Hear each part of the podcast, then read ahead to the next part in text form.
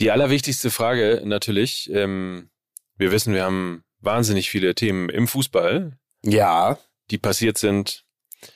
Aber die allerwichtigste Frage, Miki, was gibt's Neues aus Erkenschwick? Ja, das ist aber, da bin ich aber froh, dass du fragst. Das sag ich dir. Hm. Ich war ja da beim Klassiko. Ich war bei dem Spitzenspiel äh, Schwarz-Weiß Röllinghausen gegen die Spielvereinigung Erkenschwick. Und ich muss erstmal dazu sagen, also während ihr euch da in den Schrimpstempeln der Welt tummelt, in den Logen, da bin ich da hingegangen, wo es weh tut, verstehst du? Ne? Bei irgendwie einem Grad und nasskalt da irgendwo in Recklinghausen in der Klara-Straße. Ich bin da gewesen und habe mir die Tröteneltern live angeguckt. Und dann weiß ich jetzt auch, warum die Tröteneltern heißen, weil die tröten wirklich sehr viel. Das muss man einfach mal ganz deutlich sagen. Und ich kam gerade, da stand es bereits 1-1 und da war aber auch die Hölle los. So viel kann ich dir sagen. Äh, es ging am Ende, also, also für Erkenschwick nicht so wahnsinnig viel. Äh, ich äh, dachte, das 2 zu 3 aus der Sicht von Erkenschwick ließe sich noch umdrehen, aber man muss auch der Fairness halber sagen, dass Schwarz-Weiß Röllinghausen an diesem Tag wirklich eine sehr, sehr gute, kompakte Mannschaftsleistung gezeigt hat. Und äh, da war wenig Durchkommen. Und es lief auch auf Seiten der Erkenschwicker jetzt nicht wahnsinnig viel zusammen. Das sage ich vor allen Dingen auch deshalb alles, weil ich bei mir im Instagram-Postfach mehrere Nachrichten habe eingehen sehen. Da standen dann so Sachen drin wie 3-2, du Ficker. Oder, ja, du Vogel, das kannst du auch mal schreiben und sowas halt. Ne? Und irgendwie, ja, 3-2 gewonnen. Ja, aber da hört man wieder nichts von. Solche Sachen. Also ich wurde mehrfach im Postfach beleidigt. Sehr gut. Da wurde eine, ja, also ich wurde teilweise als parteiisch dargestellt und möchte an dieser Stelle also ganz deutlich sagen, ja, Schwarz-Weiß Röllinghausen hat gewonnen und sie haben, soweit ich weiß, auch verdient gewonnen. Was ich nicht bekommen habe, mitbekommen habe, weil ich äh, kurz vorher abgehauen bin, weil ich äh, einfach körperlich noch nicht so ganz auf der Höhe bin und mich jetzt nicht zusätzlich erkälten wollte, was ich nicht mitbekam, war, dass mein Bruder, der ja Teil des Trainerteams ist, von Erkenschwick, deshalb wegen einer Tätlichkeit auch nur die rote Karte gekriegt hat. da muss ich aber auch zugeben, das ist äh, mein Bruder, wie ich ihn kenne. Ne? Er, es gab so ein kleines Scharmützel mit dem Trainer der gegnerischen Mannschaft. Es gab ein Hin und Her. Äh, es wurde ein bisschen gewischt und die Arme waren ein bisschen weit vom eigenen Körper weg und sehr nah zum Körper des anderen hin. Mein Bruder hat auf jeden Fall eine rote Karte gekriegt und hat noch am selben Tag, zumindest für den Moment, seinen, seine, seinen, seinen Rücktritt vom Trainergeschäft erklärt. Ob das heute immer noch so ist, das weiß ich nicht. Mir tät's leid. Man nennt ihn ja schon den Benze Baini von Erkenschwick. Das ist absolut richtig. Er ist aber streng genommen, ist er eher so der Diego Simeone von Erkenschwick. ähm, nur, dass Simeone im Gegensatz zu meinem Bruder teilweise noch sehr starke Zurückhaltung an den Tag legt. Das kann man meinem Bruder wirklich nicht vorwerfen. Naja, es war also, wie sagt man so schön im Fußball, es war ein gebrauchter Tag. Und auch ich habe mir wieder mal die Frage gestellt, warum ich extra von Köln dahin fahre, um dann bei einem Grad mir eine derartige Minderleistung anzusehen. Aber gut, und noch schlimmer natürlich das Wichtigste nicht zu mit, äh, mitzuerleben. Die rote Karte für deinen Bruder. Ja, das ist wirklich, also da muss ich auch sagen, Mann, ey, wie doof muss man sein. Aber ich musste äh, rechtzeitig vom Platz weg, weil ich ja noch meine Mama und meinen Vater besuchen wollte, bevor ich mich dann wieder in die Bahn setze nach Hamburg. Das sind ja ganz simple, zutiefst menschliche Dinge. Aber das einzig Positive, was sich wirklich sagen lässt, ist da in, äh, in äh, Recklinghausen, Röllinghausen, in Erkenschwick, da, also da ist der Kaffee, der Filterkaffee ist gut. Kostet auch nur einen Euro. Immerhin. Ne? Muss man auch mal sagen. Ich sehe da einen Roman am Horizont. Ja, ja also, ist richtig. Geschrieben von ChatGBT. Knausgard macht aus so einem, äh, aus so einem Ereignis macht er ein 1200 Seiten langes Buch. Machen wir uns nichts vor. Er ist ja. einfach so. Ach, herrlich. Da draußen, ihr merkt schon, wir waren alle in einem Stadion. Ähm, ja. Lukas war in Rom, ich war in Dortmund und du warst in Erkenschwick. Also insofern, ja. wir haben einiges zu erzählen. Das ist die große Fußball-MML-Montagskonferenz. Ja, genau. In der Champions-Edition. Ja, so ist es nämlich. MML international. Und damit wir uns das auch alles leisten können, eine kleine Werbeunterbrechung. Meine lieben Fußballfreundinnen und Freunde. Wir unterbrechen die aktuelle Sendung Fußball MML für eine kurze Reklame.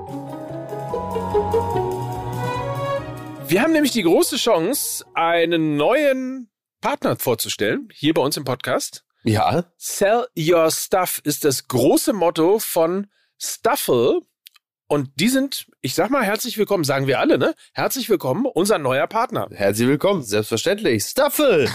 So ist es. Es geht mehr oder weniger darum, also jeder kennt das ja von sich ein bisschen, wenn man mal länger nicht aufgeräumt hat und vor allen Dingen ja. mal länger nicht weggeschmissen hat oder Dinge ja. hat, von denen man dachte, man kann sich irgendwie nicht so richtig trennen.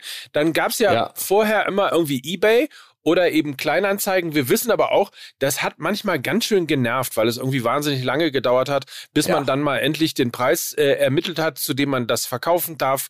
Zwischendurch ist man noch 83 Mal gefragt worden, was denn nun wirklich das letzte Angebot bzw. der letzte Preis ist. Und irgendwann hat man keinen Bock mehr und deshalb mhm. gibt es jetzt eben Staffel, um euer Stuff einfach viel, viel einfacher komplett kosten- und risikofrei und eben bequem verkaufen zu können. Wie geht denn das, Mike? Nur erklär doch mal. Also ich bin ja schon, ich habe ja jetzt schon angebissen, weil ich alleine schon da vorne im Flur einen riesigen blauen Sack voller Klamotten habe, die ich aussortiert habe. Beispielsweise jetzt, ne? Ich habe mit Schrecken festgestellt beim Ausmisten vergangene Woche, ich habe unter dem Bett einen, weiß nicht, einen riesen Koffer, einen riesen, Ach so. ja, das auch, einen, einen riesen Koffer gefunden mit meinen gesammelten Trikots und ich habe mittlerweile, glaube ich, ja. weit über 120. Hinzu kommt ja. noch der Keller, also dem, wo man wirklich die Tür zuschlagen und sich gegenwerfen muss, damit er nicht aus allen ja. Nähten platzt. Also ich brauche sowas, Mike. Ich brauche mhm. das, also ich würde so gerne alles einfach fotografieren und sagen, hier, Staffel, ich habe hier noch den, den runden Wohnzimmertisch aus meiner ersten Wohnung mit dem, mit dem, mit dem geilen Holzfuß. Nimm die doch mal mit. Ja genau so funktioniert es im Grunde genommen. Ihr macht einfach ein Bild davon, wartet mhm. das Angebot ab und schickt dann alles kostenlos in einem DHL-Paket. Dann kommt der vereinbarte Betrag umgehend nach Warenprüfung und zum Beispiel könnt ihr Markenklamotten oder Küchenzubehör, Spielzeug, Handys, Geschirr, Deko, alles, was man so dringend mal loswerden muss, eben über Staffel verkaufen. Staffel kauft alles, was eine Marke hat und realistisch wiederverkaufbar ist. Also das mhm. müsst ihr natürlich nochmal prüfen, ob da nicht irgendwie ein Trikot dabei ist, zum Beispiel von, ich sage jetzt mal, Bayern München, was sowieso keiner haben will. Ich habe ein Original, ich habe ein Original 1860 München Trikot gefunden mit einer Unterschrift von Davor Schuka. Ja? Oh, ah. das willst du ja wohl nicht verkaufen. Nein, aber ich dachte, ich ja, erzähl's so. mal. Ja, das, ja, ist sehr gut. gut. Also, gut. jeder kann innerhalb von wenigen Sekunden ausprobieren, wie Staffel funktioniert, ein erstes Angebot erstellen. Das dauert keine 15 Sekunden. Also, geht mal ins Netz, checkt mal staffel.com slash mml. Das ist die ähm, Website dafür, also s-t-u-f-f-l-e.com schrägstrich mml, staffel.com slash mml für ja eure Markenklamotten, eure Sachen, die ihr einfach glaubt, irgendwie, die einen realistischen Wiederverkaufswert haben. Die antike Globus Bar. Ja, das ist richtig, die antike Globus Bar. ja, liebe Freunde, also, liebe, lieber Kunde, hast du keinen an der Waffel? Geh im Netz und nimm dir Staffel. So halt. Also ich arbeite noch am Claim. Ihr habt ja. noch einen. Fußball MML. Mit uns werdet ihr Staffelsieger. Mhm. Nord oder Süd? In allen Himmelsrichtungen, das ist ja toll. Du musst ja nur ein Foto machen und dann schickst du es per DHL-Paket weg. Nord, ja, Süden, Osten, Westen, mit Staffel verkauft man sein Zeug am besten. So.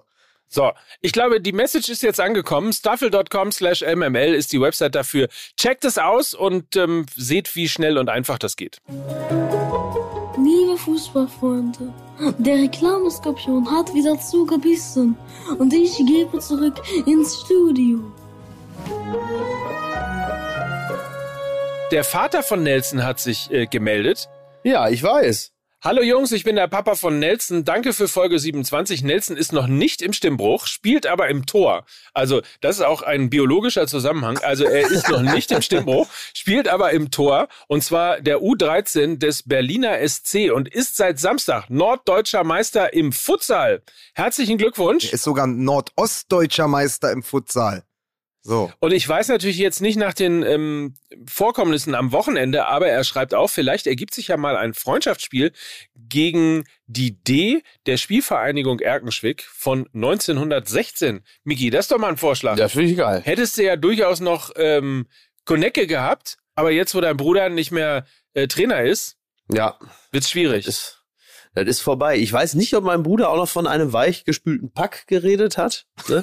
es ist nicht, überlie ist nicht überliefert. Ja. Ähm, ja, traurig. Einfach Grüße traurig. gehen auf jeden Fall raus an Nelson und herzlichen Glückwunsch natürlich äh, Jawohl. zum Futsalmeister. Unser Junge. So, unser Nelson. Und äh, in diesem Sinne, extra auch für Nelson, also ich, sagen wir mal so, den, die nächste Musik äh, widme ich Nelson und seiner Meisterschaft mit seiner Mannschaft. Deshalb jetzt an dieser Stelle Musik bitte.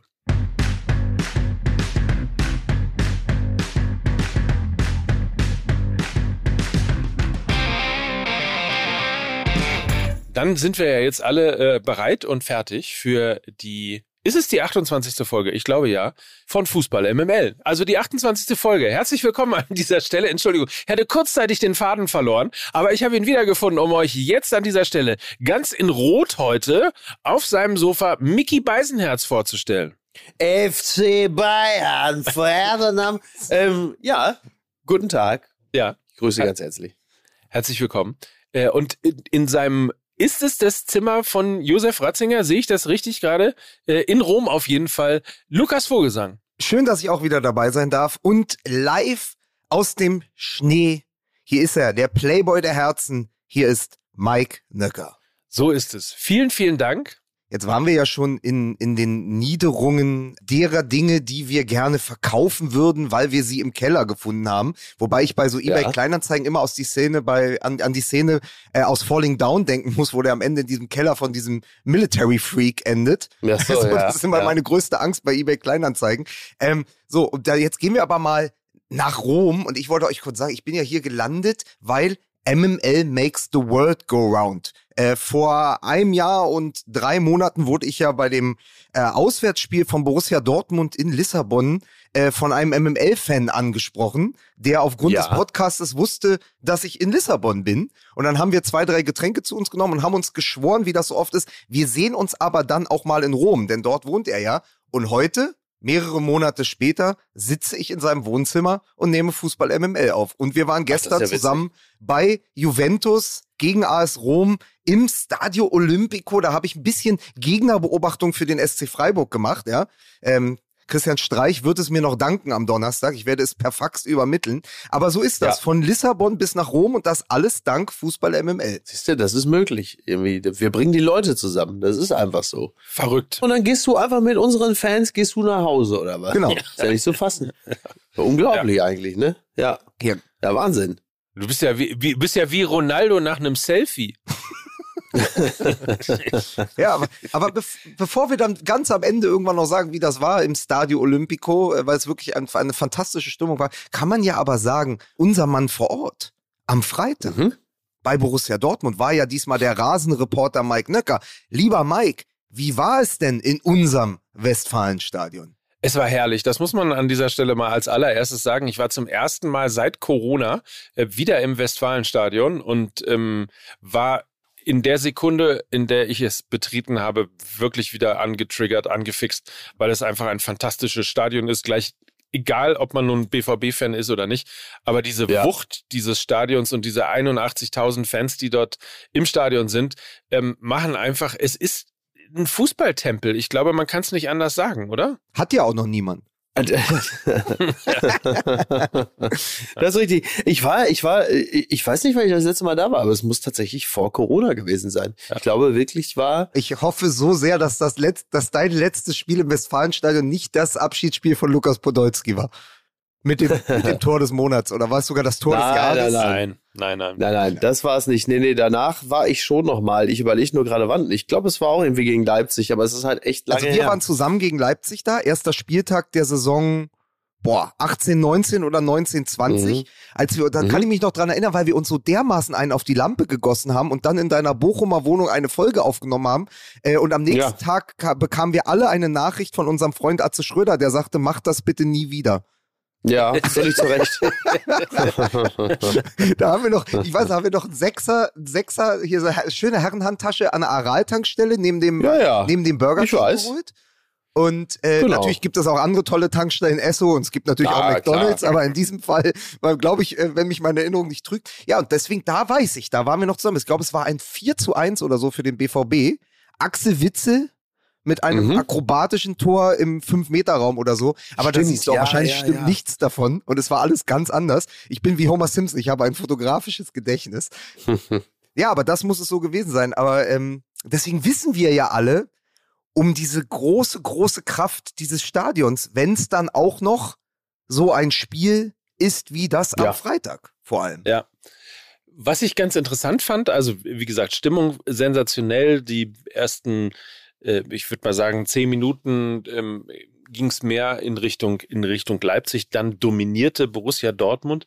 Ähm, was ich dann beim Stande von, von 2 zu 0 faszinierend fand, ist, wie fast schon schüchtern man sich gefeiert hat. Also natürlich mhm. wurde gesungen, äh, wer wird deutscher Meister, BVB Borussia und, und ähnliches und auch wieder das äh, wunderschöne deutscher Meister Steh auf ähm, wurde durchs Stadion gerufen, aber man hatte so das Gefühl, ähm, man traut dem Braten noch nicht so richtig. Also was ja. natürlich auf der einen Seite logischerweise eben auf zehn Meistertitel der Bayern zurückzuführen ist, aber auf der anderen Seite auch ähm, ja, die Art und Weise, wie Borussia Dortmund hinten raus dieses Spiel halt äh, über die Zeit gebracht hat und verteidigt hat, trotz ähm, des Drucks von RB Leipzig, das sind halt völlig neue Erfahrungen.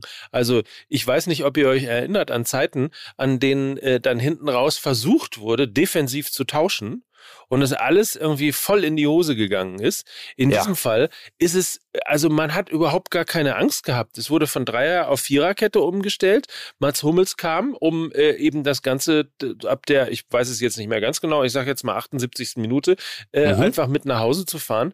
Borussia Dortmund wechselte defensiv und stand äh, quasi wie eine Eins und man hatte äh, zwar noch die ein oder andere Chance, aber nicht wirklich die Angst, dass das Spiel hinten raus noch verloren gehen würde oder zumindest unentschieden ausgehen würde. Und das ist ja. eine völlig neue Qualität, die man in den letzten Jahren so bei Borussia Dortmund nicht gesehen hat. Ja, das ist äh, absolut richtig. Ähm, aber du hast natürlich komplett recht, wenn du sagst, man traut dem Braten noch nicht, wobei ich schon sagen muss, also spätestens in dem Moment, als sie auch gegen Hoffenheim äh, gewonnen hatten, da habe ich schon gedacht, okay, hier ist wirklich was anderes. Und dieses Spitzenspiel gegen Leipzig dann am Ende auch siegreich zu gestalten äh, und damit das zehnte Spiel in Folge zu gewinnen. Also so langsam muss man sich vielleicht doch mit dem Gedanken vertraut machen, dass Borussia Dortmund äh, bis zum Ende da oben mit an der Spitze bleiben wird. ist erschreckend, ich weiß. Erstmal, bevor wir wieder Zuschriften bekommen, wenn Hummels eingewechselt wird, haben sie ja wahrscheinlich von Vierer auf Dreierkette umgestellt. Hinten. Weil nee. sie haben ja mit einer Viererkette begonnen. Ja, aber sie haben lange Zeit mit der Dreierkette dann gespielt. Ach, also entweder war ich total blind, aber, ja, aber, aber vielleicht war es also, doch einfach äh, egal. Aber vielleicht, man, man, ist, man ist ja auch sehr weit weg im Stadion. Aber es geht ja auch darum, auf jeden Fall dieses am Ende nicht mehr das 2 zu 2 zu kassieren. Das ist ja fast ja. untypisch für die Borussia. Und ich musste mich nochmal dran erinnern, weil ich ja auch mit dem Dennis hier in Rom sitze, der ja BVB-Allesfahrer ist und der wirklich äh, viele Spiele in seinem Leben schon gesehen hat und der auch noch nach dem Augsburg-Spiel gesagt hat, Mann, das wird eine ganz anstrengende Rückrunde. Und ich weiß noch, wie wir hier saßen. Ich kam aus dem Stadion 4 zu 3 und es war ein Sieg. Und wir haben diese Mannschaft abgesaut, als hätten sie 0 zu 4 im eigenen Stadion verloren. Wie kann das ja. sein? Wie kann man so einbrechen? Wie kann man nur sich auf Glück und Joker verlassen? So. Und dazwischen liegen jetzt irgendwie neun, neun weitere Spiele, die gewonnen wurden. Mhm. Und es ist mhm. natürlich alles ganz anders. Du schaust dir diese Mannschaft an und denkst, oh, dieser Emre Can, ist das der Emre Can, den wir zwischen 2017 und 2019 immer für den BVB als sogenannten Wellenbrecher gefordert haben, als wir uns immer mhm. gesagt haben, die bräuchten doch so einen Sechser wie Emre Can. Und dann kam Emre ja. Can, aber war auch nicht der Sechser wie Emre Can, sondern war irgendwie, weiß ich nicht, der, der schlechte Zwillingsbruder. Jetzt ist Emre ja. Can plötzlich derjenige, den wir uns immer für den BVB vorgestellt haben. Die Offensive funktioniert, ähm, es macht Spaß zuzuschauen und vor allen Dingen die Defensive macht ja auch Spaß zuzuschauen, weil Niklas Süle und Schlotterbeck plötzlich das Duo sind, von dem wir vor der Saison gehofft hatten, dass sie es vielleicht sein könnten. Und zwischendurch sah es ja eher so aus, als wenn äh, Schlotterbeck der Schlotterbeck aus dem Japan-Spiel ist. Und mhm. Niklas Süle halt der morgens um fünf vorm Kühlschrank. Und ja das hat sich ja auch gewandelt, oder, Herr Reporter aus dem Stadion, Mike Nöcker? Sie, siehst du das anders? werde, werde ich nochmal zugeschaltet. Schön, dass du mich nochmal zuschaltest. Ich bin ja quasi der Uli Klose von Fußball MML, weil ich natürlich am Brennpunkt äh, des Fußballgeschehens äh, gestanden habe. Nee, ich kann das so äh, bestätigen an dieser äh, Stelle. Es ist genau so, wie du es geschrieben hast. Also Schlotterbeck und Süle ähm, machen einem keine Angst mehr. Im Gegenteil, man hat das Gefühl, äh, da wird wirklich äh, sehr nachhaltig verteidigt. Ähm, die stehen defensiv sehr, sehr gut und sind Nachhaltiges Verteidigen, das finde ich toll. Ja, ne? Nachhaltiges Verteidigen, das ist super. Also, dass am Ende der, der Verwertungskette sogar eine Meisterschale überbleibt. ne?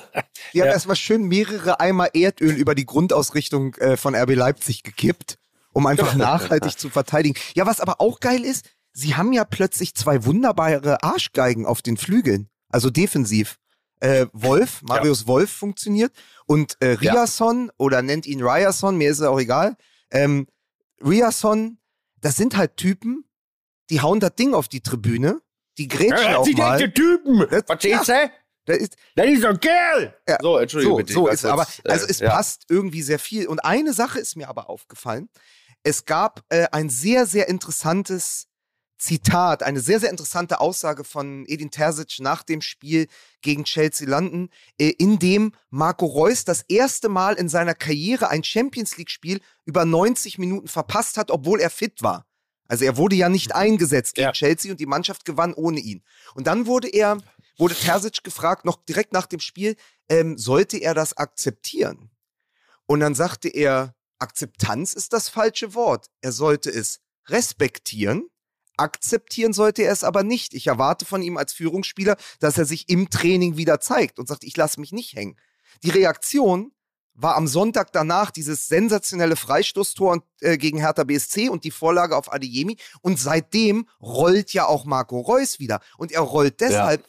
weil er mitrollen kann weil es nicht mehr alles nur auf seinen schmalen Schultern lastet, sondern wenn Brand funktioniert, wenn Chan funktioniert, wenn Adeyemi, sofern er dann fit ist, funktioniert, wenn da vorne eine echte Neun ist, dann muss er nicht die falsche Neun sein. Er muss nicht der Anführer sein, sondern er kann in einem funktionierenden Kollektiv für Glanzmomente sorgen. Und ich glaube, vielleicht, kühne These, hat sich Marco Reus noch nie so wohl gefühlt beim BVB wie in diesen Wochen, weil der Fokus nicht auf ihn ist und er kann aber trotzdem sein Spiel durchziehen.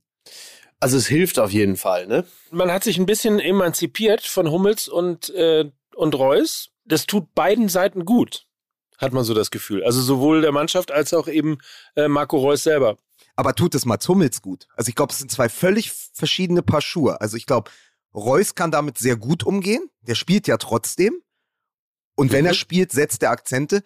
Mats Hummels ist im Moment der Reservespieler für Schlotterbeck und Süle. Und ich glaube, das passt null zu seinem Selbstverständnis. Und wenn man dann die Interviews liest, dass er jetzt zu dieser Zeit sagt, er hat schon ans Karriereende gedacht, etc., ähm, dass das immer mal wieder so aufflammt, ist das vielleicht doch die letzte Saison beim BVB, ist das wirklich diametral entgegengesetzt, wie die beiden damit umgehen. Also, weil der eine ist ja quasi Teil der Mannschaft, der andere ist im Moment, wie du sagst, er kommt dann halt rein, um am Ende die letzten 20 Minuten oder so ein Ergebnis über die Zeit zu bringen. Das, das kann ja nicht der Anspruch von Mats Hummels sein. Aber ich sag auch, unter den Eindrücken der vergangenen Wochen, mehr ist im Moment auch nicht drin. Weil die beiden sind einfach schlichtweg im Moment besser. Ja, eben, aber dafür ist ja Hummels dann auch äh, zu intelligent und äh, trotz einer gewissen Befangenheit, die man immer hat, wenn es um einen selbst geht, äh, dann auch ähm, zu, vielleicht sogar auch zu objektiv, als dass er da jetzt rumnöhlen könnte. Er sieht ja, was passiert und er sieht ja auch, ich meine, er sieht ja auch, dass da halt einfach mal zehn Spiele am Stück gewonnen worden sind und der mag ja öffentlich sagen, dass er mal übers Karriereende nachgedacht hat oder so. Das allein finde ich noch gar nicht so schlimm. Aber ein Mats Hummels, der diese Situation nicht annimmt, äh, das hätte man auch dann schon mitbekommen aus der Mannschaft heraus. Aber Mickey, weißt du, was hinter den Kulissen passiert? Vielleicht hat er sich diese Werbebande nach Hause liefern lassen und vermöbelt die jetzt sonntags immer. Das kann natürlich sehr, sehr gut sein. So, also, also bei Katzen ist es quasi so eine Art Kratzbaum. Oder äh, bei Kindern Matzbaum. bei der Super Nanny die das Wut, der Matzbaum. Die Wut, der, Matz, der, Matz, der Matzbaum. so, statt Wuthöhle, statt Wuthöhle bei der Super Nanny gibt's jetzt den Matzbaum. Das ist, aber der, Titel, immer so das ist aber der Titel der Folge. Der Matzbaum in der Wuthöhle.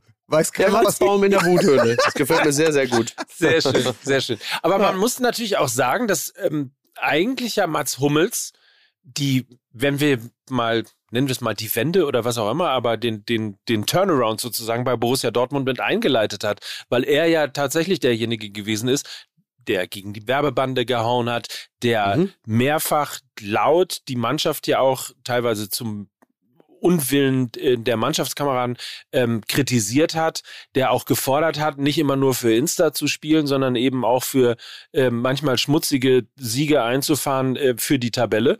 Und Nur um selber dann mit einem völlig unnötigen Hackenball genau das äh, zu bestätigen. ja, ja, ja. ja, aber auch er war natürlich ein Teil des Umbruches bei Borussia Dortmund und ja. äh, hat es mit eingeleitet. Und insofern ähm, das vielleicht nochmal erwähnt. Ich glaube aber eher, dass es diese Erkenntnis war von Edin Terzic, der gesagt hat, pass auf, ich muss dann das auch einfach mal durchziehen. Also ich muss so ein Chelsea-Spiel mal angehen ohne Reus und ich muss ein Top-Spiel gegen Leipzig am Anfang mit Süle und Schlotterbeck bestreiten. Da gibt es im Moment aus dem, aus, nur aus dem Gesichtspunkt der Leistung, aus der Perspektive der, des Leistungsprinzips gibt es keine Zweifel daran, dass Mats Hummels im Moment bei einer äh, Viererkette auf der Bank sitzen muss. Eine Dreierkette, komplett was anderes. Wenn er die beiden, die ja durchaus schneller sind, als er vor sich hat, kann er ja so eine Art Libero spielen. Das liegt ihm ja auch. Ne? Der mhm. späte Franz Beckenbauer äh, in den Füßen von Mats Hummels, das kann ja alles funktionieren.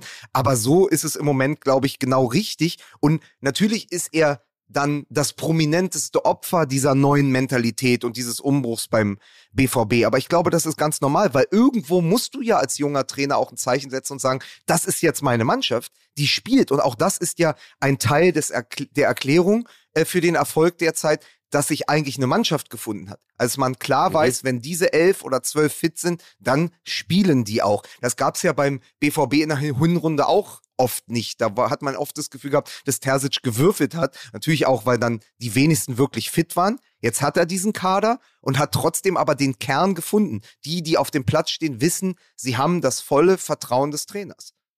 Ja, jetzt geht's halt nur immer darum, wie geht man das dann an? Ne? Also wie in Anführungsstrichen rasiere ich einen der etablierten Führungsspieler und worum geht's da eigentlich? Und da können natürlich äh, gerade auch junge Trainer riesige Fehler machen, wenn es darum geht, sich auf Kosten eines altgedienten Spielers zu profilieren und den dann halt einfach, wie ich gerade schon sagte, zu rasieren, um zu sagen, pass mal auf, äh, hier ist jetzt ein anderer Sheriff in der Stadt. Oder geht es wirklich einzig und allein um sportliche Belange? Und das scheint er gut hinzukriegen deswegen habe ich ja dieses Zitat von Terzic auch nochmal so rausgestellt. Also sich hinzustellen, zu sagen, Akzeptanz ist das falsche Wort, aber er sollte ja. es respektieren, ist ja ein absolut fairer Umgang. Damit machst du eine Total. klare Ansage und öffnest trotzdem in einer Nonchalance die Tür und sagst, hier bitte, du hast jede Chance, lieber Marco Reus, mhm. durch diese Tür zu gehen. Biete dich an, aber du musst dich halt auch nochmal anbieten, weil im Moment zählt es nicht, dass man vor zwei, drei Jahren mal zwei schöne Tore gegen den FC Bayern geschossen hat. Und jetzt kommt natürlich etwas, was wir in der Spätphase der Ära Löw ja immer vermisst haben. Und das zählt da offensichtlich. Und das ist das berühmte Leistungsprinzip. So. Und wenn das für alle Teile des Kaders stimmig kommuniziert und gelebt wird, dann hast du eben nicht das Problem, dass die Stimmung in der Mannschaft schlecht ist, sondern dann ist es wirklich so, da ist jeder in der Situation, sich anbieten zu können und dann eine faire Chance auf die Startelf zu kriegen. Und so müsste man's machen. Ich möchte ganz kurz mal sagen, wie interessant das ist auch nach diesem Spieltag. Also die beiden Vereine, die ja gerade schon die Top-Favoriten auf die Meisterschaft sind, äh, der FC Bayern München und der BVB haben am Wochenende 2 zu 1 gewonnen. Und beide haben diesen Vorsprung am Ende knapp und auch mit ein bisschen Dusel über die Zeit gebracht. Und trotzdem könnte die emotionale Gemengelage, auch jetzt vor den Champions League-Duellen mit Chelsea und PSG, kaum unterschiedlicher sein. Also die Dortmunder gehen aus diesem 2 zu 1 Sieg, der auch knapp war, wo es auch noch ein äh, Unentschieden hätte werden können, mit sehr breiter Brust. Und die Bayern und inklusive Nagelsmann sind weiterhin angezählt, weil sie nämlich mhm. gegen Stuttgart gespielt haben, Labadias Abstiegskandidat. Und trotzdem war es am Ende ganz, ganz knapp, dass die Bayern einen Zwei-Tore-Vorsprung noch verspielen, was ja völlig untypisch ist. Und die haben ein ganz anderes 2 zu 1 Erlebnis in diesem Wochenende ja. gehabt. Allerdings. Ja, ja, total. Also ich meine, ist auch ein Unterschied, ob da jetzt äh, Leipzig kommt oder Stuttgart, ne? Also das ist schon auch irgendwie klar. Und ähm, ja, also beim FC Bayern zieht sich diese Stimmung halt einfach so durch. Und es ist ja genauso äh, quasi das umgekehrte Borussia Dortmund gewesen. Ähm, Dortmund hat wechseln können und ist stabil geblieben, mhm. während der FC Bayern auseinandergefallen ist in der Sekunde, wo eben die erste Elf durcheinander gewürfelt wurde und insbesondere mit äh, Sané, Gnabry und Manet eben drei neue Spieler gekommen sind. Und dann ja. wurden die Treffer kassiert. Also auch das quasi ein ähm, ja falsch gespiegelte Beobachtung zwischen den beiden Top-Teams da im Moment gerade. Wovon reden wir? Ich habe mir heute Morgen ja nochmal die Artikel dazu durchgelesen dachte, und Nagelsmann sagte ja auch, ich habe doch Gnabry, Sané und Mané gebracht und keine Jugendspieler. Also mhm. überleg doch mal vor, vor Katar, vor dieser unsäglichen WM, was hätten wir uns da wirklich wieder auf die Schenke gehauen und hätten gesagt, Mann, ey, die Bayern mit dieser Bank, da sitzt dann ja. Gnabry, Sané und Mané, wer soll die schlagen? Wenn die in der mhm. 60. Minute noch verdiente Nationalspieler und Weltstars bringen können, ja. Normal, das war wie ja. früher, weißt du, ich erinnere mich genau an ein Spiel gegen Stuttgart, worüber wir dann auch gesprochen haben, als die Stuttgarter lange die bessere Mannschaft waren und dann kamen damals noch Thiago und Pizarro von der Bank bei den Bayern. Und man wusste so, okay, ja. jetzt kippt es. Und das ist ja eigentlich das, was man von den Bayern kennt. Du liegst 2-0 vorne, dann kriegst du, dann, dann wegsitzt du und eigentlich muss es dann mit viel, äh, viel bajovarischer Tormusik und Kapelle muss es dann 4-0 ausgehen gegen Stuttgart. Ja. So, weil ja. nämlich äh, der, der Abstiegskandidat, der Underdog, wurde müde gespielt, wurde müde gelaufen, wurde von Thomas Müller auch müde gequatscht, den hat er also schon die Ohren geblutet. Und dann kommen nochmal drei Nationalspieler, die es ja alle können. Und normalerweise zappelt der Ball dann noch ein paar Mal öfter im Netz. Und hier kippt das. Hier schafft Stuttgart den Anschluss. Hier schafft Stuttgart am Ende durch Kolibali fast noch das 2 zu 2. Das ist schon irre. Und wenn du dir dann überlegst, dass halt am Mittwoch nicht Stuttgart kommt, sondern es nach Paris geht, dass sie gegen mhm. Mbappé und Messi spielen, die übrigens ja. auch noch davon profitieren, dass Neymar im Moment nicht fit ist, dann kann dir ja um den FC Bayern, wenn man es mit ihm halten würde, auch Angst und Bange werden. Ist schnell passiert, ja. Äh, wäre es nicht so, dass der FC Bayern dann plötzlich auf internationalem Parkett gegen hochklassige Gegner äh, plötzlich wieder ein ganz anderes Gesicht zeigt. Was ja auch wieder ähm, einzahlt auf das gute alte Thema. Mir ist er. Mir ist er mir? Mentalität natürlich. Ah, Mentalität. Mentalität. Wir haben ja, natürlich gewusst, wir wollten nur einmal ja, kurz. Klar. Ja. ja. Naja, ja. und, und äh, das ist dann halt eben auch schon interessant. Auch das zieht sich beim FC Bayern ja durch die komplette Saison, dass äh, du keine Motivationsprobleme hast gegen Paris Saint-Germain. Übrigens dann auch irgendwie keine äh, disziplinarischen Probleme auf dem Platz, sondern die Probleme hast du dann halt eben, wenn es dann nur gegen den VfB Stuttgart geht, beispielsweise. Das ist ja leider auch, also was heißt leider, ich bin ja froh, dass es so ist als Dortmund-Anhänger, aber das ist dann halt die ganze Zeit so. Und beruhigend, klar, weil du gerade schon sagtest, wer da alles auf der Bank gesessen hat. Fußball ist dann glücklicherweise dann doch auch mehr als die Summe der einzelnen Teile, sondern da spielt dann halt ähm, das Zwischenmenschliche eine große Rolle und da scheint es zwischen Nagelsmann und nicht unwesentlichen Teilen des Kaders immer noch massiv zu hapern. Also genau das, was wir bei Terzic gerade gelobt haben, scheint beim FC Bayern noch nicht so ganz zu greifen. Und wenn ein Trainer wie Nagelsmann nach diesen Einwechslungen dafür sorgt, dass dieses fragile Gebilde kurz vorm Kippen ist, dann zahlt das nun auch nicht gerade auf sein Konto ein, äh, wenn es darum geht, dass äh, seine Reputation als Trainer auch nach innen hineinstrahlt. Und da stehen wir jetzt. Weil er ja genau weiß, was auf dem Spiel steht. Also nach dem Viertelfinal aus gegen Villarreal, jetzt im Achtelfinale gegen PSG auszuscheiden, wäre ja sozusagen der Super-GAU für ihn auch in der Karriere. Also dann wird er, das ja. wird natürlich dieses Spiel entscheidet darüber, sage ich jetzt mal, zumindest in den nächsten Monaten, wie seine Arbeit beim FC Bayern bewertet wird. Darüber haben wir ja auch in der vergangenen Folge schon gesprochen. Und ähm, ist ganz interessant, weil er hat im Interview nach dem Spiel das, diesen Druck leicht abgefälscht und hat gesagt, die Art und Weise, wie wir uns in Paris präsentieren, wird darüber ja. entscheiden, wie diese Saison bewertet wird. Also er hat sozusagen es ausgeklammert. Ach so. Oder die Möglichkeit, ja. also er hat nicht gesagt, wenn wir da verlieren, aber er hat sozusagen die große Tür. Also Edin Terzic macht die kleine Tür auf bei Marco Reus. Nagelsmann macht die große Tür für sich selber auf, eine, eine mit Leder bezogene und sagt, naja, kann schon sein, dass wir da rausfliegen, aber Hauptsache wir sehen dabei gut aus. So, und da würde ich ja als Oliver Kahn Schluck auf und als Uli Hoeneß Schnappatmung mhm. bekommen, wenn ich da, also die, die achten ja sehr auf die Töne zwischen den Zeilen. Und wenn du halt ja. sagst, naja, es kommt nicht, nicht, wenn sie selber sprechen, dann nicht, wenn sie zuhören. ja, aber, aber die hören natürlich, wenn der Nagelsmann sagt, es kommt auf die Art und Weise und nicht sagt, pass auf, ich weiß ganz genau, wenn wir da am Mittwoch verlieren und ausscheiden, dann ist diese Saison komplett auf gut Deutsch im Arsch. So, weil das ist ja. es ja eigentlich. Du kannst ja nicht, du kannst ja nicht ein, ein, ein schön gespieltes 1 zu 2 in Paris verargumentieren. Das wird nicht genau. funktionieren als Bayern-Trainer. Und auch wenn wir uns gerade nochmal in Analogien quasi gesucht haben, äh, die Reus-Geschichte verglichen mit äh, Gnabry und Sané, ist natürlich auch das totale Gegenteil. Ne? Also wenn wir Reus gerade loben dafür, dass er die Herausforderung annimmt, auch mal auf der auf der Bank zu sitzen, obwohl er fit ist und, und dann eben sehr, sehr stark zurückkommt, ist ja das, was bei Sané und, und äh, Gnabry gerade passiert, die ja auch in der Kritik stehen beim FC Bayern und eben auch sozusagen disziplinarisch äh, nicht in der Startelf stehen. Da passiert genau das Gegenteil. Ja, bei Sané ist gerade so äh, wieder so ein Moment gekommen, wo man denkt, er hat sich gerade frisch die Nase operieren lassen.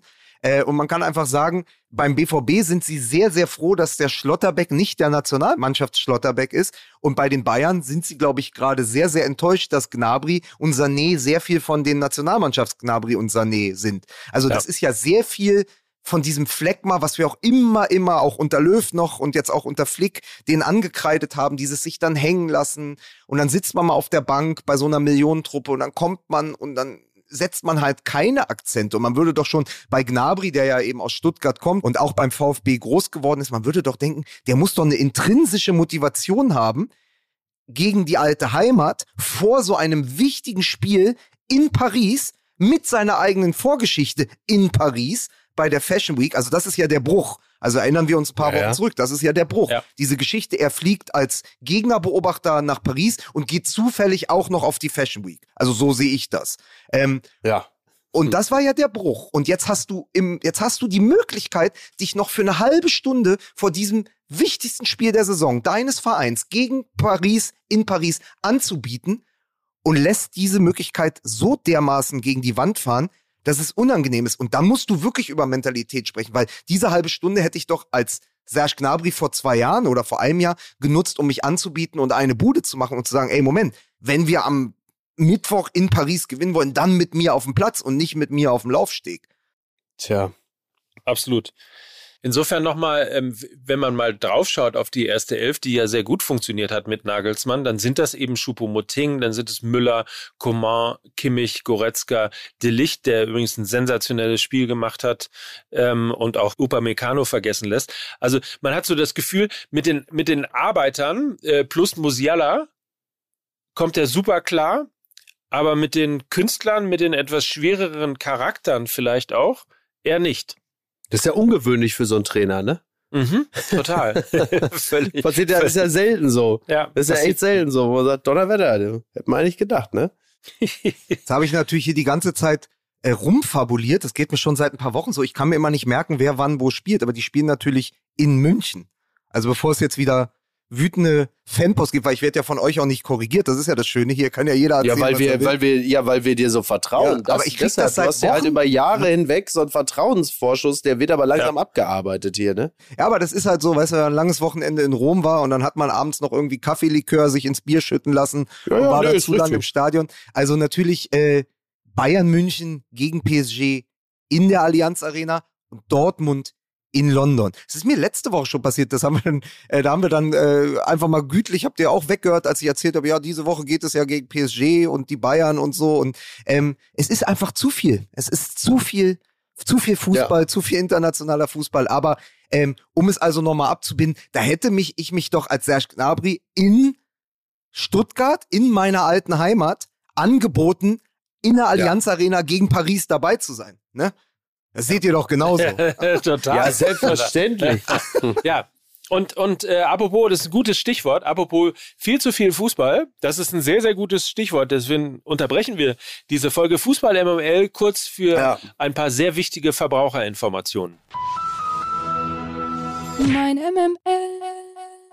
Und wir alle wissen ja, das äh, erste Wichtige im Thema ist natürlich äh, das Thema Ernährung.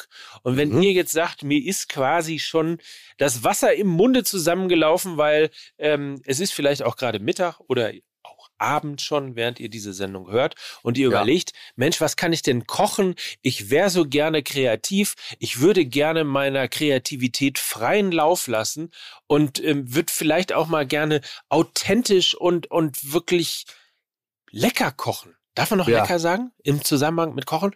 Köstlich kochen. Ganz Vielleicht sagen wir es einfach köstlich. Schmackhaft. Dann schmackhaft, ist ne?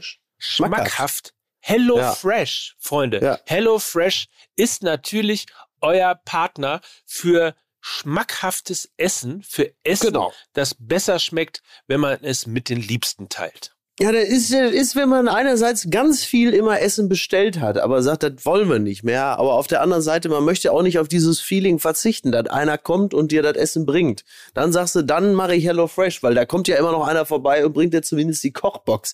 Den Rest machst du aber selbst. Ne, da gibt's ja die Rezeptkarten für diese sehr, sehr vielen, sehr abwechslungsreichen Gerichte da, ich glaube, ich weiß nicht, wie viele pro Woche da variieren, 30 oder so. Es ist eine riesige Zahl. Also du kannst, so viel kannst du gar nicht essen, wie die an Rezeptvariationen anbieten. Und das steht auf eben diesen Rezeptkarten. Da kannst du dir das angucken. Dann kannst du das alles nachkochen. Die genaue Menge an Zutaten ist in dieser Kochbox drin. Das Ganze ist auch äh, nachhaltig und das Ganze ist auch von zertifizierten Partnern. Also man muss jetzt auch kein schlechtes Gewissen haben, dass da irgendwie wieder ein, äh, was weiß ich, ein halber äh, Quadratkilometer Regenwald abgeholzt wurde, weil man da irgendwie mal so ein, so ein, so ein, was weiß ich, was da drin ist, da für eine Wurzel. Weiß, was ich meine. Ist ja. auf jeden Fall gut. Ja. Es ist gut. Und es schmeckt hervorragend. Und es ist so viel Varianz drin.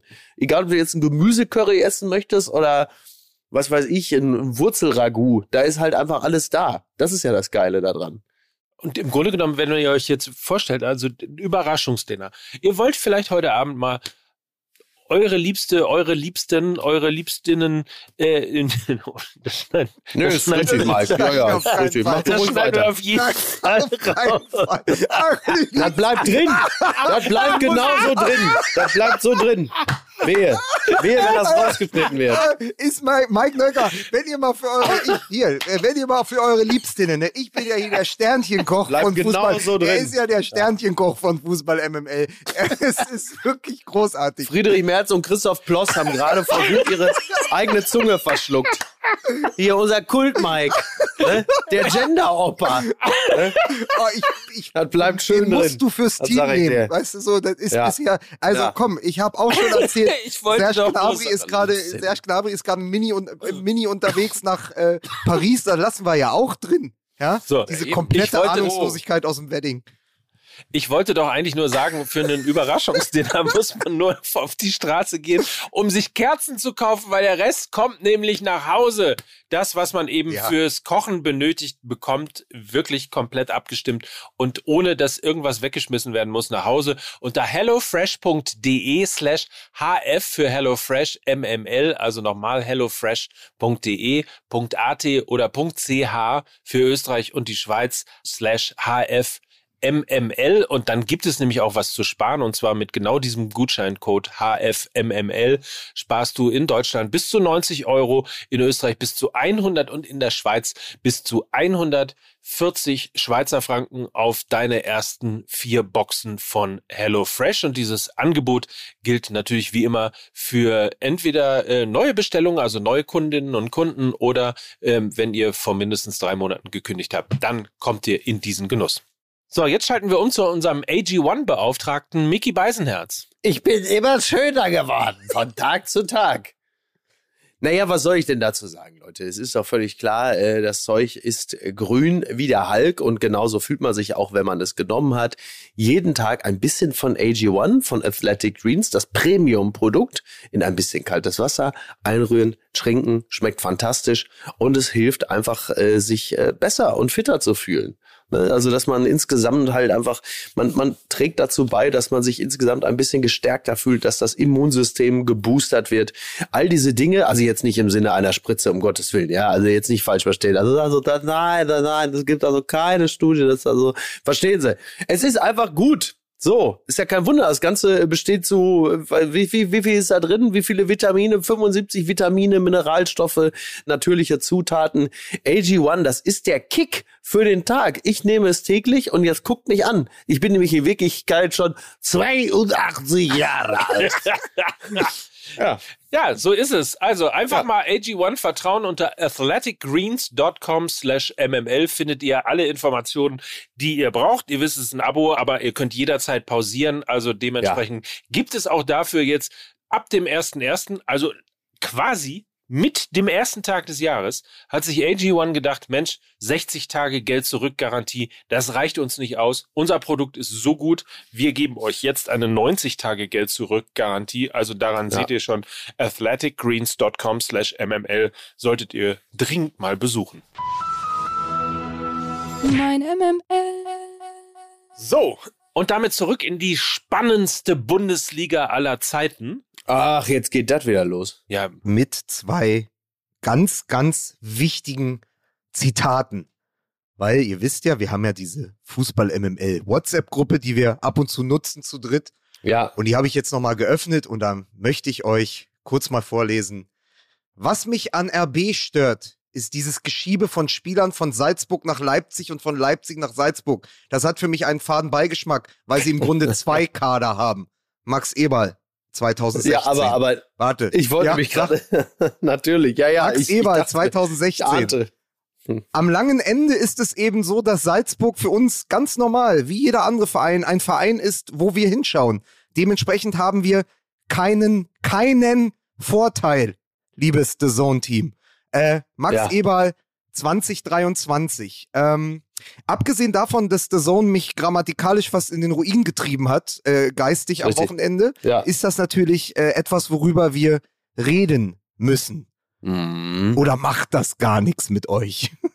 Äh, äh, doch, man passt ja, man passt ja seinen, äh, seinen, seinen Wertekanon äh, immer den jeweiligen Umständen an und plötzlich ist das, was fürchterlich und, und unerträglich und auch im Grunde genommen beklagenswert war, ist plötzlich eine Realität, in der man es sich recht bequem eingerichtet hat und sagt, ja, guck, Siehst du, naja, es ist halt so. Also da ist der Max Eberl äh, aus Gladbach, äh, sagen wir mal, gut in Leipzig angekommen. Also ich habe mich ja zu diesem Thema letzte Woche schon irgendwie im Daily um Kopf und Kragen geredet, ähm, weil es auf ja, aber will auch mal gerne auch in unserem Beisein, Mike. ja, ja. absolut. Ähm, ja, weil es, es es macht ja auch was mit einem, um die Frage mal aufzunehmen von Lukas. Und zwar oder oder wie man bei der Zone sagen würde, das macht ja auch was mit einem. ja. Ne? Und zwar in die eine Richtung, weil es natürlich wahnsinnig professionell ist, wie sich RB im äh, Bereich Fußball aufgestellt hat, ähm, weil es ja eben nicht nur Salzburg ist, sondern es gibt ja auch Kooperationen und RB-Teams in New York, in Brasilien. Also auch äh, man hat sich sozusagen global diesen Fußball vorgenommen, um eben zu versuchen, an äh, möglichst vielen Stellen dieser Welt eben Talente zu fördern, sie auszubilden und im, sie an den Profifußball heranzubringen. Wir haben sogar das teilweise noch ein Team mit Uiguren irgendwo in China, nach dem, nach was ich gehört habe. Ne? Also die haben wohl wirklich sehr expandiert. Das ist im ersten Sinne ja trotzdem mal sehr, sehr professionell und ähm, ja. das ist eben das, was ich auch im Daily gesagt habe. Es gibt ja niemanden äh, und kein Verein ist ja verboten worden, dies äh, genauso zu tun. Also man muss es ja nicht immer mit Milliarden sozusagen so global aufbauen, aber ähm, Kooperation. Wie denn sonst? Kooperation. wie, wie, denn, wie denn sonst? Aber Kooperationen mit anderen Vereinen in anderen Ligen, auf anderen möglicherweise auch Kontinenten, sind ja nicht verboten und durchaus ja, ja auch möglich. Nein, der Bonner SC hat ja schließlich auch mal mit Kuba kooperiert, ne? Wenn wir uns daran erinnern. Das ist und ja was ist aus dem Bonner SC geworden? Wir wissen so, bitte, alle, also. Das ja. ist eine Erfolgsgeschichte geworden. Bitte? Ja. Nein, also du hast natürlich völlig recht. Äh, in der Realität sieht es halt nur so aus, dass es ohne äh, Milliarden oft schwierig ist, solche Partnerschaften zu knüpfen. Ähm, und aber ja, also wie gesagt, aus der aus der Warte von von Max Eberl äh, ist das ja auch in Ordnung und ich verstehe es ja auch von seiner persönlichen Warte aus auch, dass er das auch angenehm findet, jetzt mal diesen finanziellen Spielraum zu haben. Ähm, ist halt immer nur doof, äh, weil das Archiv ja nicht lügt und du wirst halt bedauerlicherweise immer an den eigenen Aussagen gemessen, die da in diesem Internet irgendwann sind. Und dann kriegt man das wieder aus Brot geschmiert und dann heißt es, ja, Mike, äh, Mike. Ja, doch, Mike auch, aber guck mal, Max, was hast du denn damals gesagt bei 16? Und hat sich an dieser Realität irgendetwas verändert, nur weil du jetzt, sag mal, in der anderen Ecke dieser Realität breitärschig sitzt und sagst, ja, wir haben's halt. Das ist halt das Problem, aber ja, Da, da, natürlich hadert man dann immer mit dem modernen Fußball, weil die äh, Heroen von eins plötzlich auf die dunkle Seite gewechselt sind und dann diese Dinge, die wir doch alle als Vertreter des guten, wahren, schönen, echten Fußballs so beschissen finden und er die jetzt aber dann lebt und dann auch für selbstverständlich erachtet.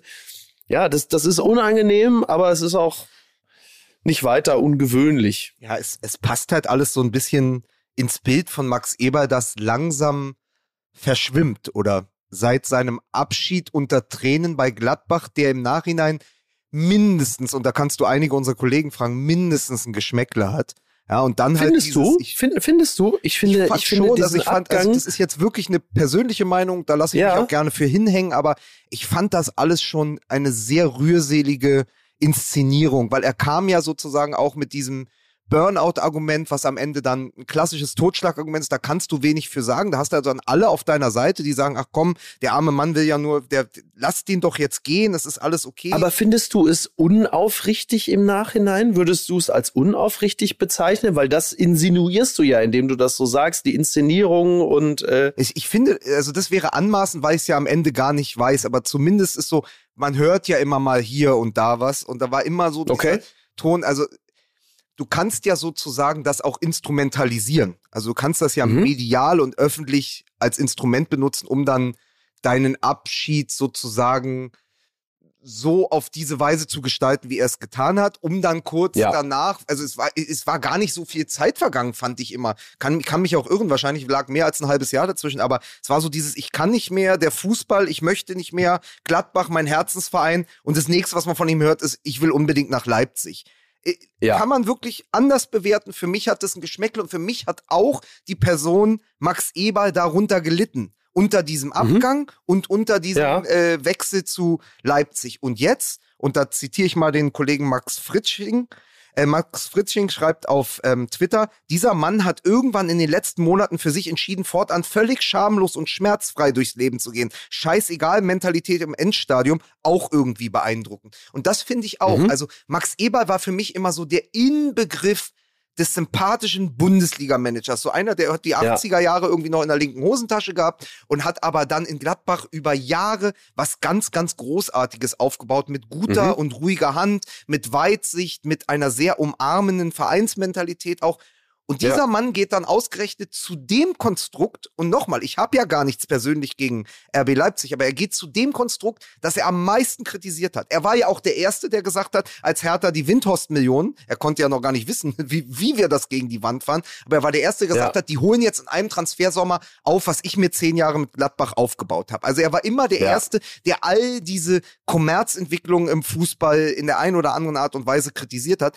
Und jetzt ist er da und jetzt ist es auf einmal alles kein Problem mehr. Jetzt ist es vollkommen okay, mhm. dass man einfach, man, man gibt einen guten Spieler ab, also holt man den nächsten in Salzburg.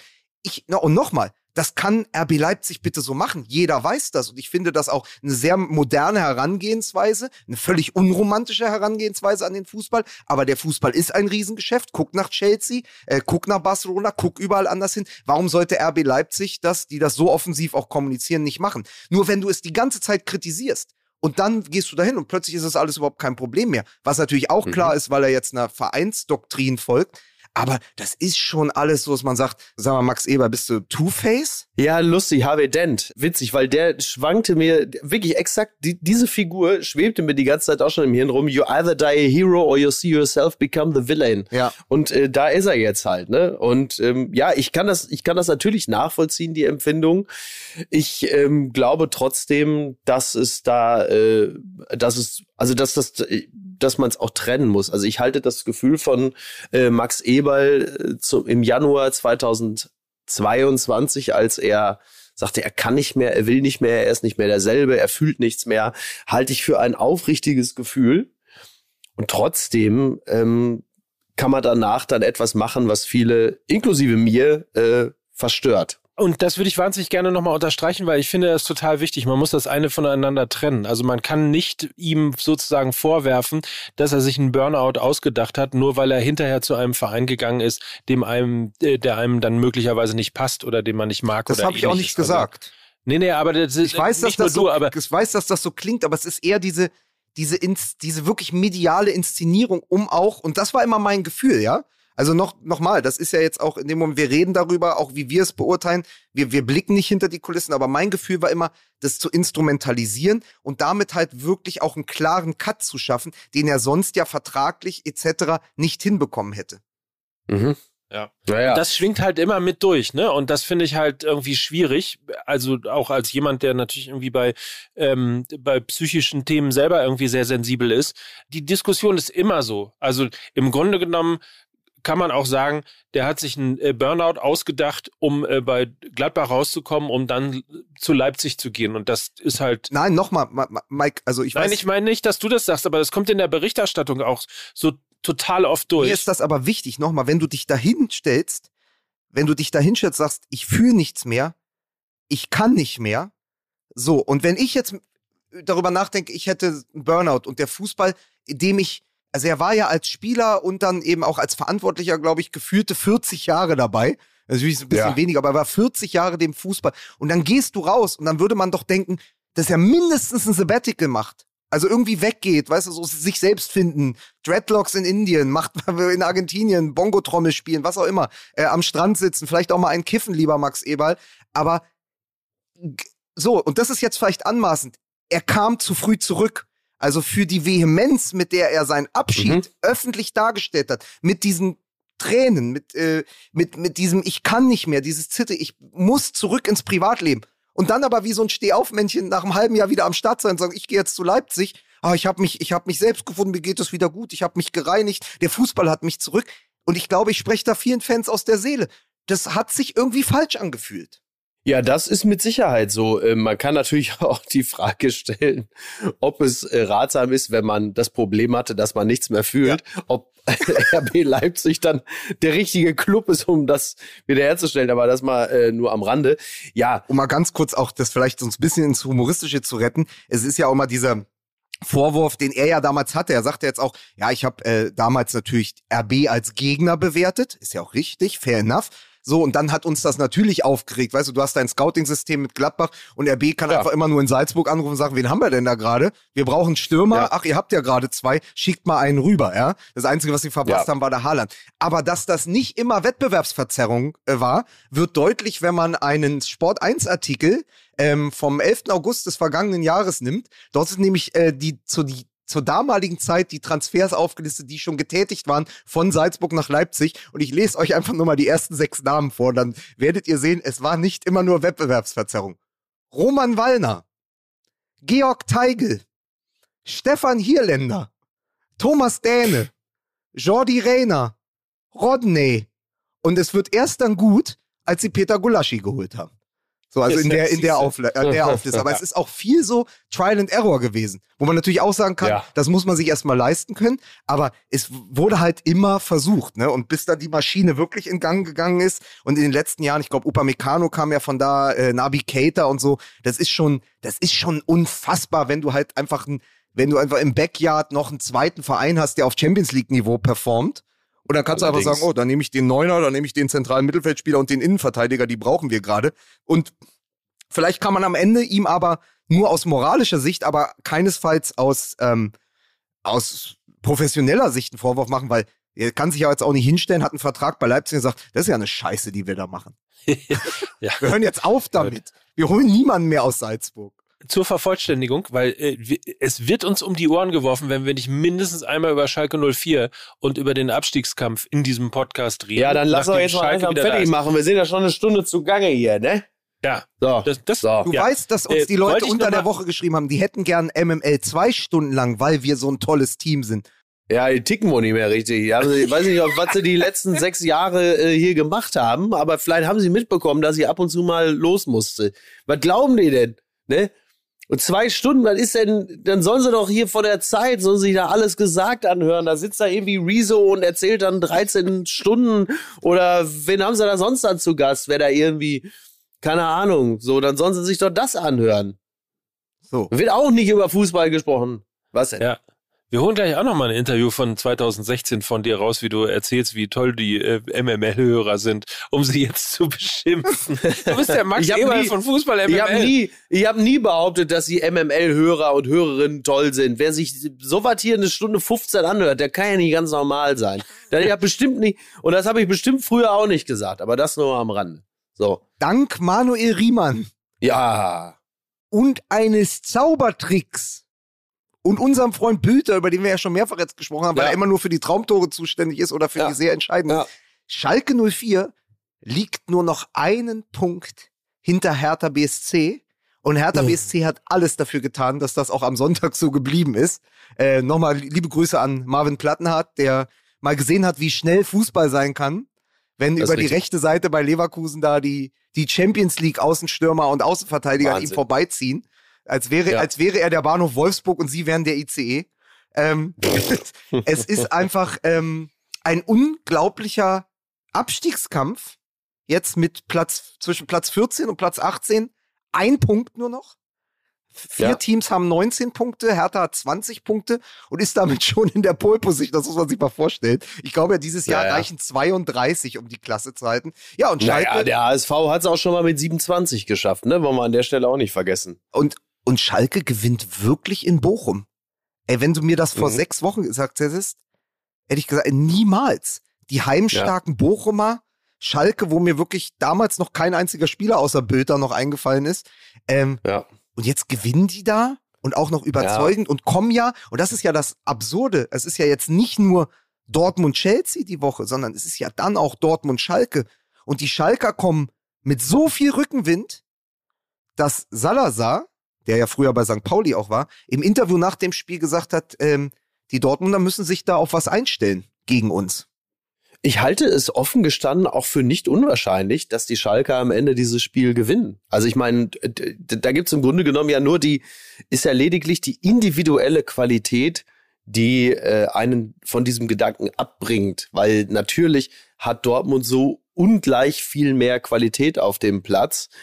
Ähm, dass eigentlich ein Sieg der Dortmunder äh, die spielen, wo spielen die? In Dortmund? Nein, die spielen in ja, auf Schalke. Ne? In Gelsenkirchen. Auf Schalke. Die haben, ihre, die haben naja. ihre Fans im Rücken. Ja, ja. Ja, also das ist schon, das ist schon nicht unrealistisch. Wahrscheinlich ist es am Ende äh, ein 2-2. Das würde ich jetzt mal so tippen. Tippen ist so ein ganz klassisches 2-2-Ding. Aber so, was das reine Bauchgefühl angeht, äh, reißt die Dortmunder Serie ausgerechnet äh, gegen den FC Schalke, vor allen Dingen, weil dann in diesem Spiel auch noch ausgerechnet Terodde trifft. es das läuft, ist das Verrückte es, an der ganzen es, Sache. Es läuft irgendwie alles darauf zu. Also die Dortmunder jetzt mit ihren zehn Siegen in Folge, wahrscheinlich, und das ist ja meine große Hoffnung, bestehen sie auch in London und bringen mhm. das, dieses, bringen wie Andi Breme dieses 1 zu 0 über die Zeit. Ähm, ja. Und dann hast du elf Siege in Folge, wenn du irgendwie in London ja. aus irgendeinem Grund gewinnen solltest. Und dann kommen die Schalker, nochmal, die in dieser Rückrunde bisher ein Gegentor kassiert haben. Und das war dieses Murmelding durch die Beine von Fährmann von Bonasosa. Ja. Und die kommen mit, die Schalke, ich, ich, also ich traue mich es immer noch gar nicht richtig zu sagen, die kommen mit breiter Brust, die gehen mit breiter Brust ins Derby, obwohl ja. Borussia Dortmund zehnmal in Folge gewonnen hat. Aber natürlich, du bekommst keine Gegentore, plötzlich gewinnst du auch. Äh, jetzt haben sie zweimal in Folge gewonnen, jetzt sind sie wieder dran. Also die gewinnen, wenn die im Ruhrderby, wenn die im, wenn die gegen Borussia Dortmund gewinnen und alle anderen spielen so weiter wie bisher, dann sind die am Ende des kommenden Spieltages nicht mehr auf einem Abstiegsplatz. Und die hatten ja die hatten zum Rückrundenende neun fucking Punkte. Ja, ja. So ein bisschen ja. Eine Saison, die mich erinnert an den FC St. Pauli, als Evalin ja noch Trainer war und der FC St. Pauli auch zu Weihnachten letzter war. Ich glaube sogar auch mit neun Punkten. Und dann wurde damals, ihr erinnert euch, Mats Möller-Deli äh, gekauft und plötzlich machte es Puff und man beendete die Serie, ich glaube, auf Platz sieben oder acht oder ähnliches. Und mhm. in diesem Fall sind zumindest auch ähm, zwei Transfers Daran, daran habe ich auch sofort gedacht gestern. und in diesem Fall, naja, aber in diesem Fall sind auch zwei äh, Transfers getätigt worden in der Winterpause, die einfach ähm, die Mannschaft komplett äh, wachgeküsst äh, haben, mehr oder weniger. Das eine ist Moritz Jens, der einfach ähm, die, die Innenverteidigung, die Abwehr, die Defensive ähm, stabilisiert hat. Der kommt von Celtic Glasgow. Aber Mike, jetzt mal, jetzt mal ernsthaft, erzählst du jetzt das nach, was ich wortgleich in der letzten Sendung, da saßen wir uns ja. gegenüber im Studio ich, äh, und ich habe ein Impulsreferat über Moritz Jens, der in Berlin geboren ja. ist, der zu Celtic... Ich habe das alles wieder komplett vergessen. Für mich ist das spannend und neu. ja. Okay, mach, macht mal ihr Guppies, ey. und Michael Frey ist dazu gekommen, ja. der plötzlich auch den Angriff wieder ähm, ja, deutlich gefährlicher macht. Und äh, siehe da, noch neuer Trainer. Äh, es gibt Reis Baby und äh, es gibt Mentalität Baby und schon ist Schalke ja. wieder. Sie, ja, Schalke. aber siehst du, Lukas, da und jetzt bitte, also diese Analyse da, mit, mit, so, sowas würde ich gerne mal von dir hören. Also an, aber da kommt ja gar nichts. Ne? Aber, ich bin so, danke Mike, vielen Dank. Siehst du, jetzt verstehe ich das Ja, Michael Frei, Michael Frei, der diese Offensive von äh, Schalke 04 dahingehend wahnsinnig gefährlich macht, indem er noch kein Tor geschossen hat, der aber natürlich die ähnliche Rolle spielt wie Niederlechner bei Hertha, der die Bälle vorne festmacht und dann kann das ganze Team nachrücken und damit hast ja. du natürlich vorne, du hast vorne plötzlich wieder, äh, Marc Wilmots lässt grüßen, ein Kampfschwein, und ja. hinten hast du halt diesen Moritz Jens, der, und das fand ich so witzig, wirklich in jedem Artikel, Spiegel, Süddeutsche stand, der nur Insidern bekannt war. So. Im, im, Im, Winter war er nur Insidern bekannt. Moritz Jens aus Berlin, der ja früh von Tennis Borussia nach Fulham gewechselt ist, ja, und über den wir jetzt schon die zweite Folge in Folge reden. Überleg mal, was der für einen Impact nicht nur auf Schalke, sondern auch bei MML und in der Bundesliga hat. Aber der Typ ist wirklich geil. Vier Millionen kostet er im Sommer, wenn sie die Klasse halten. Ich glaube, das sind vier Millionen, die sie gerne zahlen würden. Ähm, ja, und, wenn sie es können. Und du siehst aber dieses psychologische Spiel, Fußball, es braucht hinten einen, der sagt, Männer, wir ziehen das jetzt mal anders auf und ich halte meinen Kopf in jede Flanke und vorne einen, der die Bälle festmacht. Und plötzlich funktionieren auch ja. die neun anderen äh, dazu. Man darf aber auch nicht unter den Tisch verlassen, der Salazar, den du ja wirklich vor der Haustür oft gesehen hast, der ist ja. ein Unterschiedsspieler, auch auf Bundesliga-Niveau. Und plötzlich haben die Schalker einen, der auf der 10 auch mal eine gute Entscheidung trifft. Und dann hast du eine Achse. Jens, Salazar frei, Fährmann ist auch zurück und dann funktioniert es. Und Hüb Stevens, der Jahrhunderttrainer, äh, hat gesagt, er sieht die Schalker Mannschaft so gefestigt, er traut ihnen äh, den Klassenerhalt ab jetzt zu. Hertha geht direkt runter. Danke, Hüb. Wir haben dich auch mal bezahlt. Ach ja, guck mal. ja gut, wen, wen und nicht. Ne? Hoffenheim. Ne? Hertha und Hoffenheim. Ja. Naja, und ja. Bochum war jetzt natürlich, Ach, die sind war jetzt dann auch ein denkbar, ja. denkbar, dankbarer Gegner. Also vor, vor Manuel Riemann haben die Leute mittlerweile mehr Angst als vor Katja Riemann. Ne? Und das ist ja, du musst ja auch schon irgendwas ist, sagen. Ist, ähm, ist, tut mir wirklich leid. Ist Manuel Riemann so. der eigentliche bewegte Mann? Ja. ja, oder der manchmal zu unbewegte Mann. Le Leute, helfen also, mal ganz kurz. Miki, du weißt das. Hat Hüb ja. Stevens von den fünf Teams, die jetzt unten drin stehen, schon vier trainiert? Stuttgart, Schalke, Hertha und Hoffenheim, oder? Er war bei allen. Ja, ja. Er war bei allen, ja, ja. Bis auf Bochum. Ja, ja. Hüb. Genau, Bochum, Bochum war er nicht. Ja, Bochum war er nicht. Das stimmt. Hoffenheim, ja, ist auch so eine Episode, die ich auch komplett vergessen habe. David Alaba ja. war auch mal bei Hoffenheim. Ja. Oh Gott, und, ja. Und Sandro Wagner. Antonio Rüdiger war mal bei Borussia Dortmund. Stimmt. Was? Emre Can war, bei, Emre Can war bei Eintracht ja. Frankfurt. Ja. Das kannst du ewig so weitermachen. Lukas Piszczek kam von Hertha BSC. Der war ja, das weiß ich der noch. War da war unter, unter Favre und so. Aber ja, es gibt ja, ja so Spieler, die kriegst du nie mit diesen Trikots vereinbart. Und dann haben die da einfach ja. gespielt früher. Das ist, äh, das ist richtig. Da gibt es echt so ein paar Kandidaten von der Sorte, was man einfach nicht mehr, nicht mehr zusammenkriegt. Ja. Oliver Kirch beim SC Verl. So, so richtig. Aber, nein, aber ich glaube, ich glaube auch, dass das berühmte Momentum auf der Seite der Schalker ist. Und wenn es am Wochenende auf Schalke ein Spiel wird wie das legendäre 4 zu 4, dann hat die ja. Bundesliga gewonnen, dann hat auch das Ruhrgebiet wieder gewonnen, dann ist was los. Die, die, die, Bayern halt auch. Ja, die Bayern leider nee, auch. aber das darf nicht passieren. Das, das 4 zu 4 war damals wirklich, äh, das war der totale Neckbreaker. äh, mit, mit Naldo, ne? ja. ne? Der war ja. das 4 zu 4 gemacht. Nein, nein, nein, nein. Das äh, darf und wird nicht passieren. Mit noch mit Sonst Domenico Tedesco an der Seitenlinie? So. Der mittlerweile ja wirklich Nationaltrainer in Belgien ist. Ja, da habe ich mir gestern dazu, gedacht, da habe ich mir gestern gedacht, als er mürrisch, äh, er war ja, glaube ich, gestern gesperrt, wenn ich alles richtig mitbekommen habe, weil an der Seitenlinie habe ich ihn nicht gesehen, aber auf jeden Fall gab es irgendwann im Stadio Olimpico eine große Aufnahme von José Mourinho, wie er so in der Ecke, ich weiß nicht, vielleicht war er auch nicht gesperrt, der hatte ja unter der Woche bei einem Nachwuchsspiel der Roma hat er ja die gegnerischen Kinder beleidigt. José Mourinho hat einfach wie mein Bruder. die U14-Spieler be äh, beleidigt und ich weiß nicht, ja. also auf jeden Fall gab es aber gestern ein Bild von Mourinho, wie er ganz mürrisch in der Ecke dieses Stadions saß. Und da denke ich, wann ist der denn falsch abgebogen? Der hätte doch längst irgendwo Nationaltrainer sein müssen. Dann geht er zu Tottenham und funktioniert nicht. Dann geht er zu, äh, zur AS Rom. Das ist auch so leidlich. Also ich habe mit. Ja, Moment mal, er hat aber hier doch die äh, Conference League gewonnen, ne? Ja, und da, dafür nichts? übrigens feiert ihn ja ganz Rom. Also hier war ja. auch Autokorso letztes Jahr im Sommer, als sie die Conference League Bitte. gewonnen haben. Ähm, und überall im Stadtbild in der Altstadt hängen ähm, Champions-Poster. Mit dem Pokal, ja. neben dem Graf Graffiti von Totti. Überall hängen diese, also es wird wirklich gefeiert wie ein Europapokal und war für wie ein richtiger Europapokal. Also mindestens wie die, mindestens wie die Champions League. Aber für ihn war das ja, glaube ich, total wichtig, weil er jetzt als einziger Trainer alle europäischen Pokale genau. gewonnen hat.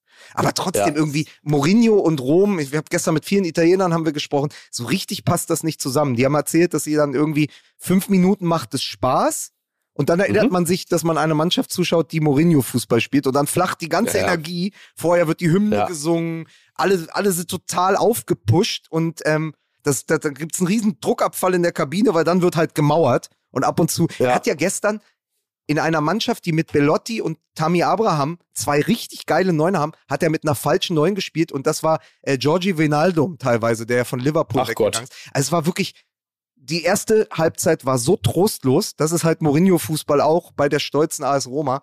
Aber da denke ich immer so, wenn Tedesco belgischer Nationaltrainer ist, wieso ist Mourinho nicht irgendwo Nationaltrainer? Tja. So, darf ich jetzt? Ja. Kann ich jetzt gehen? Oh, können, wir noch einen, jetzt? können wir noch einen Witz vom letzten Mal mit auf äh, mit äh, mit aufwärmen? Äh, äh, bevor das passiert, ne, wird Klinsmann Nationaltrainer in Südkorea. ah, sehr gut, Mike, sehr gut. Pass auf, ich hab einen, wenn du jetzt gehen willst. Steh auf, wenn du Schalker bist. Steh auf. Ja, ja jetzt ganz ja, Wenn du jetzt ja, gehst, das haben wir auf Band. Das, ja, das, so. das sieht auch witzig aus, du kannst auch wirklich eine Pfeife rauchen. Hey, guck mal. Ah, guck mal, was als nächstes bei Wöllinghausen passiert. Was macht mein Bruder denn jetzt, wenn er jetzt seine Trainerkarriere beendet hat? Dann wird er jetzt Kolumnist bei der Sportbild oder sitzt mein Bruder nächste Woche auch im Doppelpass? ne? Die anzubieten. Naja, egal. So, ich äh, bin weg, ne? Also, tschüss. Bis dann. Tschüss. Ciao. So, haben wir noch irgendwas, worauf wir hinweisen müssen? Ne? Oder wir gehen auch einfach, ne? Folgt uns einfach überall, liked uns, lasst ein Like da. So, dann verabschiede ich mich einfach bei dir, Mike. Ja, ich verabschiede mich auch. Wir sehen uns. Tschüss. Bis dann. Tschüss. Dieser Podcast wird produziert von Podstars bei OMR.